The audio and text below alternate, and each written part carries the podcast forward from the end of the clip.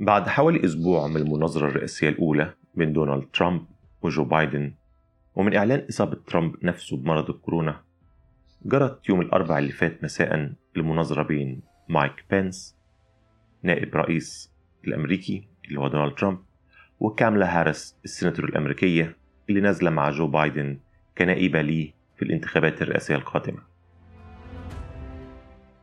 اللقاء كان ساخن، لكنه لحسن الحظ كان منضبط بدرجة كبيرة.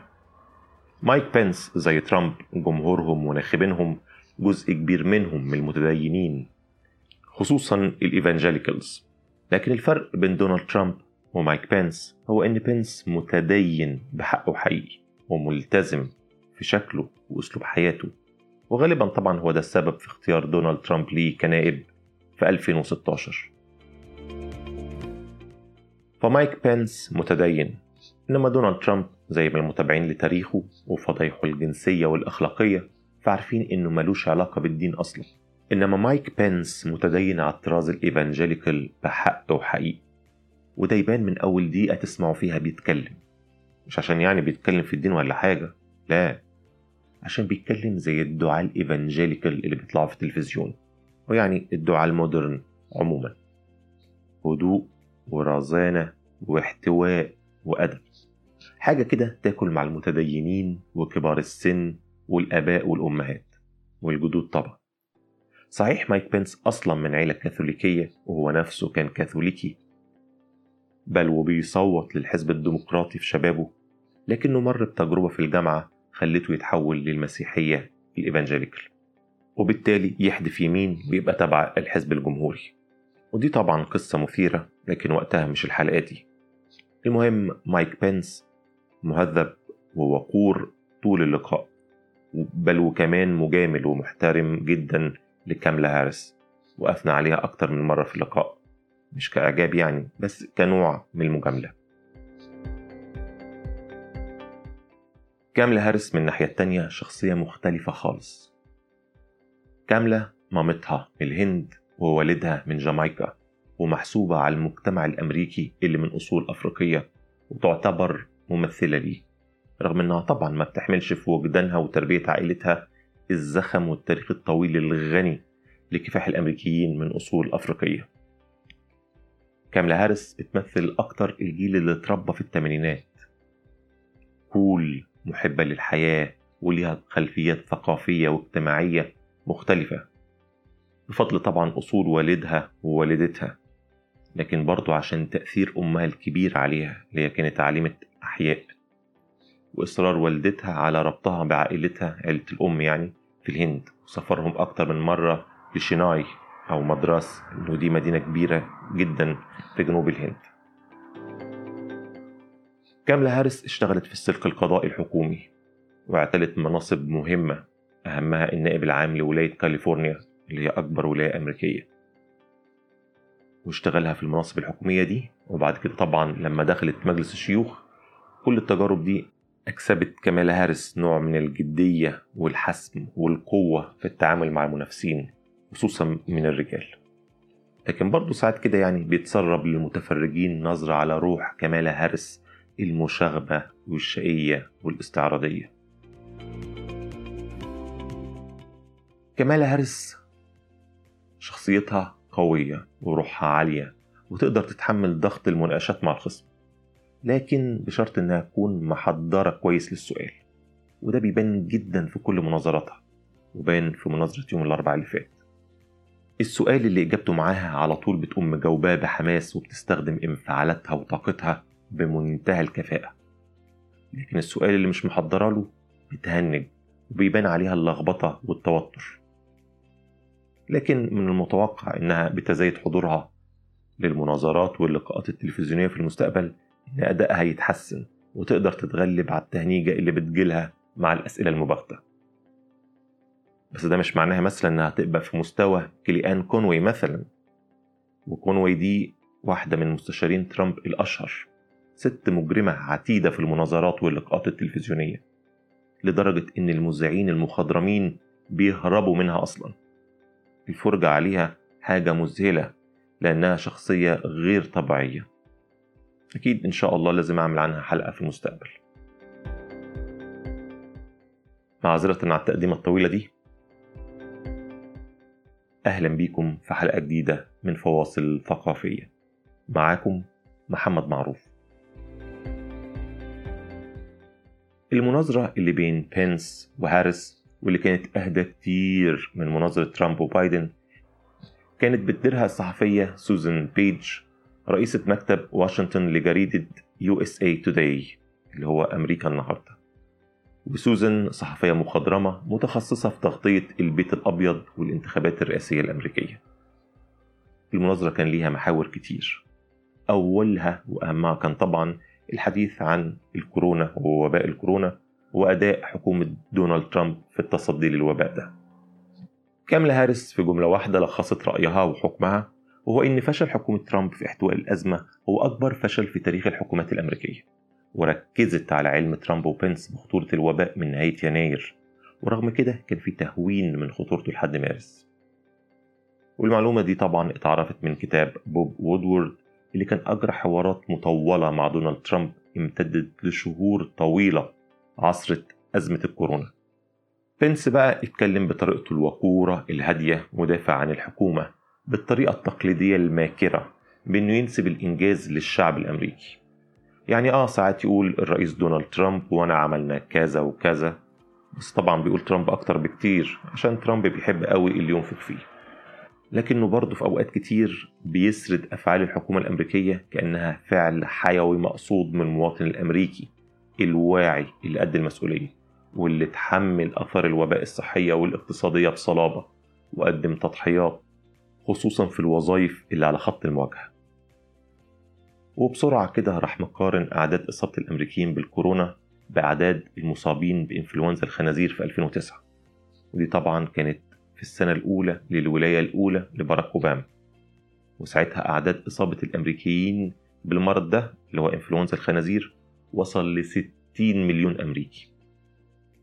فبينس بيقول للمشاهدين إحنا إدارتنا أنجح من إدارة أوباما اللي كان بايدن نائب فيها، والدليل إن إحنا عدد الإصابات عندنا من الكورونا أقل من ثمانية مليون، حظنا بس اللي وحش إن المرض ده مميت أكتر بكتير. طبعا بينس بيقول حجته دي بمنتهى الجدية وكأنه بيعرف الناس بشيء خطير مهم كان خافي عن علمهم وضروري يعرفوه. لكن يا مستر بينس، المقارنة في أعداد الإصابات عمرها ما كانت المحك الحقيقي أو الوحيد، والدليل إن مفيش حد بيهتم بعدد إصابات العشرات والمئات من الأمراض الغير المميتة، وأشار طبعا الإنفلونزا الموسمية وغيرها. يعني مرض إنفلونزا الخنازير اللي انت بتقول أصاب ستين مليون أمريكي متوفاش منهم غير اتناشر ألف بس، في حين الثمانية مليون اللي جالهم كورونا اتوفى منهم أكتر من مئتين وعشرة ألف إنسان. لكن رأي بينس إن العبرة بعدد المصابين وإن عددهم ده يعتبر قليل، وده دليل إن خطة ترامب لاحتواء الوباء تعتبر ممتازة، لدرجة إن هو بيقول وجهة نظره يعني إن حملة بايدن الانتخابية كل الإجراءات اللي هي بتقترحها إنها تقوم بيها تقريبا جاية من نفس الإجراءات اللي بتقوم بيها حكومة ترامب. وبعدين راح ضارب ضربة من تحت الحزام.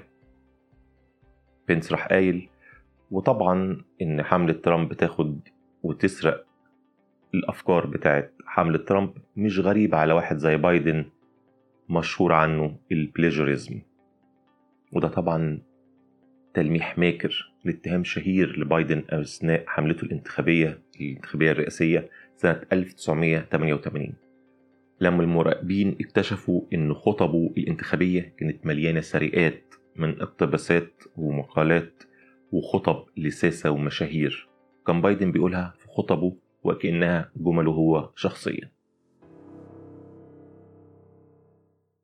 بعد كده المحاورة اللي هي سوزان بيج سألتهم عن رأيهم في التطعيم أو اللقاح ضد كورونا اللي هو متوقع ينزل قريب، اللي ترامب كل شوية يقول إنه خلاص نازل خلاص قبل موعد الانتخابات أو بعديها على طول. ده طبعا كنوع من الدليل على ضغط حكومته وتشجيعها للبحث عن التطعيم، في حين إن في ناس كتير ومنهم علماء بيقولوا لأ إن الموضوع ممكن ياخد أكتر من كده، ممكن يبدأ يظهر بداية السنة الجاية زائد توزيعه هياخد وقت طويل، ممكن مش قبل منتصف السنة الجاية لما يوصل لكل الأمريكيين. كامالا هاريس قالت لو الدكاترة المحترمين زي انتوني فاوتشي طلعوا قالوا ان التطعيم اللي هيطلع بدري ده كويس وآمن يبقى ماشي، انما لو الضمان لشغل اللقاح هو كلمة ترامب يبقى لا، مش هتاخد اللقاح بل وهتهاجم نزوله بدري مادام ما تمتش عليه كل الاختبارات اللازمة. هنا كلمة هاريس جات لبينس على الطبطاب. بينس على طول اتهمها هي وبايدن وحزبهم بانهم ضد العلم وانهم بيخوفوا الامريكان من الحصول على علاج ينقذهم من مرض خطير، لان اكيد يعني ترامب مش هيقدر ينزل التطعيم للسوق غصب عن العلماء والدكاترة. محور تاني من محاور اللقاء الاتنين تعمدوا انهم ما يجاوبوش عليه هو السؤال عن خطط حملاتهم الانتخابية في حدوث مرض خطير او وفاة للمرشح الرئاسي سواء ترامب او بايدن. طبعا ترامب دلوقتي ساعة اللقاء يعني كان عنده الكورونا وكان مريض، وبايدن على طول في حالة ترصد لصحته العامة والقدراته العقلية. فبينس وهاريس الاتنين لفوا وداروا ومحدش فيهم جاوب عن السؤال ده خالص، لكن هاريس استغلت السؤال وحولت دفته ناحية شفافية الحملات الانتخابية والمرشحين ذات نفسه، وقالت احنا ما عندناش حاجة نخبيها ولو بايدن حصل له حاجة هنقول، لكن المشكلة في الحملات اللي مرشحينها محترفين الكذب واللف والدوران والتخبية زي ما دونالد ترامب كده، ما هو مخبي عننا ملفه الضريبي واكتشفنا في الآخر انه ما بيدفعش ضرائب تقريبا، وده لأن طلع عليه ديون بحوالي أربعمائة مليون دولار.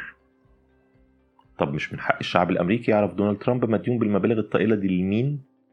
ومش ممكن الدائنين دول يكونوا بيستغلوا دينهم ده في الضغط على ترامب في مراعاة مصالحهم، وده ممكن يكون بيأثر على قرارات ترامب وأمريكا اللي هي القرارات السيادية سواء داخل أمريكا أو خارجها. اتكلموا بعد كده على الملف الاقتصادي. بينس طبعا قعد يشيد ويأكد أكتر من مرة على خفض دونالد ترامب للضرائب من ساعة ما تولى الحكم، وإن هو بيوفر للطبقة الوسطى ما يوازي في المتوسط يعني ألفين دولار في السنة، وقعد يهاجم خطة بايدن اللي قال إنه هيلغي كل قرارات ترامب بتخفيض الضرائب أول لما يمسك، وإن ده أكيد هيزود حمل الضرائب على الطبقة المتوسطة والفقيرة. لكن كامالا هاريس على طول وقفته وقالت إن زيادة الضرائب دي هتكون بس على الأمريكيين اللي دخلهم بيزيد على أربعمائة ألف دولار في السنة، وإن الضرائب اللي هيجمعوها زيادة هيتم استخدامها لتمويل النظام الصحي الأمريكي لغير القادرين والأصحاب الأمراض المزمنة. وأكدت على النقطة الأخيرة دي جامد واتكت على إن مشروع الخدمة الصحية اللي أوباما أقره في رئاسته واللي كان طبعا مع بايدن نائب رئيس قدر عن طريقها ضم أكتر من عشرين مليون أمريكي ما كانش ليهم أي نوع من التأمين العلاجي، وده طبعا المشروع اللي دونالد ترامب عاوز يلغيه بقاله أربع سنين ومش عارف لحد دلوقتي لأنه ما عندوش بديل عملي مقنع ما يضايقش قاعدته الانتخابية اللي هما الناخبين بتوعه. لكن مايك بينس رد على كامالا هاريس في محاور تانية، لا بس انتوا كده بزيادة الضرايب هتخلوا رواد الأعمال يهربوا من أمريكا، ورواد الأعمال دول هم اللي بيطلعوا بأفكار جديدة هي اللي بتمهد للمستقبل. يعني احنا لو زودنا الضرايب رواد الأعمال الشباب اللي مستعدين يخاطروا بفلوسهم هيهربوا من أمريكا عشان فلوسهم الضرايب هتاكلها. كمان قال لها فلوس الضرايب دي انتوا مش بس هتوجهوها للتأمين الصحي، لا ده انتوا كمان ناويين تمولوا بيها الجرين نيو ديل، ودي الخطة اللي طلع بيها الجناح اليساري من الحزب الديمقراطي في الكونجرس بيرني ساندرز وخصوصا الكساندرا اوكازي كورتيز، ودي خطة طموحة جدا ومكلفة جدا للحفاظ على البيئة في كل مفاصل الدولة وكل مناحي الحياة. لكن هاريس كانت جاهزة جدا للنقطة دي وراحت ضربة كورس في القلوب وقالت أولا الخطة دي مش بتاعتنا، وده فعلا كلام صحيح، لكن المفاجأة إنها قالت إن هي وبايدن مش ضد الفراكينج، والفراكينج ده هو استخلاص النفط الصخري، ودي تكنولوجيا بقالها فترة قليلة أقل من عشر سنين لكنها مزدهرة جدا في الولايات المتحدة الأمريكية وليها أضرار بيئية كبيرة قوي، وفي ساسة وقادة كتير في الحزب الديمقراطي ضد الفراكينج، لكن الفراكينج ده هو السبب الرئيسي القفزة الضخمة اللي خلت الولايات المتحدة الأمريكية هي المنتج الأول للنفط على مستوى العالم، ومن أهم أسباب انخفاض أسعار البترول حوالين العالم. فطبيعي إن أي حد عاوز يقنن الفراكينج يبقى من الآخر بيلعب في مخزون أمريكا للبترول وفي اقتصادها وكفايتها من سلعة استراتيجية مهمة. ده غير إن صناعة الفراكينج في الفترة الحالية فتح بيوت ناس كتير جدا في أمريكا، وبالتالي هتأثر على أصوات انتخابية مهمة. فهاريس قالتها بصراحة، إحنا مش ضد الفراكينج أصلا، اللي هي هي وبايدن. إحنا مع مشاريع صديقة للبيئة، هدفها مش بس حماية البيئة لكن بالأساس برضو توفير وظائف جديدة للعمال الأمريكيين، وكمان طبعا التغيير ده هيجي بالتدريج، وكمان مش هيأثر على مصادر رزق عشرات الآلاف من الأمريكيين.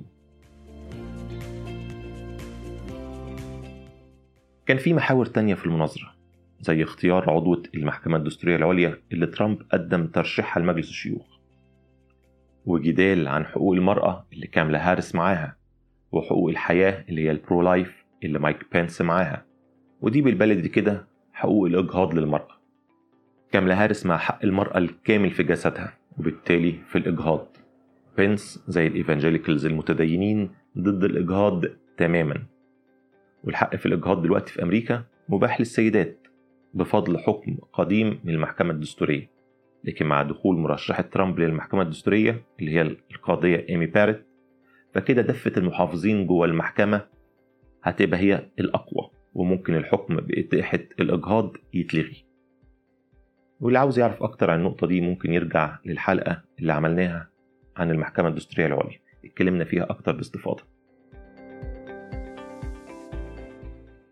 ومن المحاور التانية تم الحديث عن تشكيك دونالد ترامب وأتباعه في العملية الانتخابية، وإن ممكن يحصل فيها تزوير خصوصا في التصويت عن طريق البريد. بعيدا بقى عن مناظرة بينس وهاريس، العالم الفترة اللي فاتت كان مشغول بإصابة دونالد ترامب بالكورونا وبإصراره على البقاء في دائرة الضوء، لدرجة إن الراجل رفض إنه يتخلى عن صلاحياته الرئاسية وهو تعبان في المستشفى ومحطوط على أكسجين، بل وأصر إنه ينزل الشارع عشان يحيي محبينه من عربيته الرئاسية. مش كده وبس، دعت في المستشفى ثلاثة أيام ورجع البيت الأبيض عشان يكمل العزل هناك. اللجنة المنظمة للمناظرات الرئاسية حبت إنها تعمل المناظرة الجاية أونلاين، لكن دونالد ترامب رفض وقال لهم الدكاترة بتوعي قالوا لي إن أنا هكون كويس ساعتها ومفيش مشكلة. طب يا دونالد ترامب وفرضية إنك تعدي الناس التانية، مفيش رد. المهم حملة بايدن الرئاسية عرضت تأجيل المناظرة أسبوع لحد ما يتأكدوا إن ترامب خف تماما، وحملة ترامب وافقت. المشكلة إنهم كانوا عاوزين يعملوا مناظرة تالتة كمان، وده كان هيكون قبل أقل من أسبوع من ميعاد الانتخابات، وده شيء حملة بايدن رفضته تماما. وفي الآخر المناظرة التانية في ميعادها اللي كان منصوص عليه في الآخر اتلغت. ترامب العادي بتاعه انه بيحب يطلع على تويتر ويدخل مداخلات تليفونية مع المذيعين اللي بيحبهم على قنوات فوكس. المشكلة ان الراجل بعد مرضه بدأ يطلع مداخلات ويهاجم الرجالة بتوعه زي النائب العام ووزير الخارجية واللي هم حلفاء جدا ليه، طالع عمال يقول انهم مش عاملين شغل كويس، اللي هو ايه يا سيادة الرئيس، اللي هو مش فاتحين هيلاري كلينتون وبراك أوباما وجو بايدن، مش مساعدين ضدهم، ومش ماشيين في الإجراءات القانونية اللي من وجهة نظر ترامب مفروض تدخل الناس دي السجن. هو دونالد ترامب طبعا متهور ومطلوع عياره، بس تصرفاته الفترة دي مبالغ فيها، طبعا وارد يكون من خوفه من خسارة الانتخابات الجاية، وده بسبب انخفاض شعبيته بقوة نتيجة سوء إدارة أزمة الكورونا، بل وإصابته هو شخصيا يعني، وكل الحاجات دي خفضت من أسهمه بقوة. وممكن تكون ردود أفعال ترامب دي نتيجة المرض والأدوية اللي بياخدها، خصوصا الديكساميثازون، وده نوع من الاسترويدز القوية والمشهور تأثيرها على الحالة النفسية والمزاجية للمريض.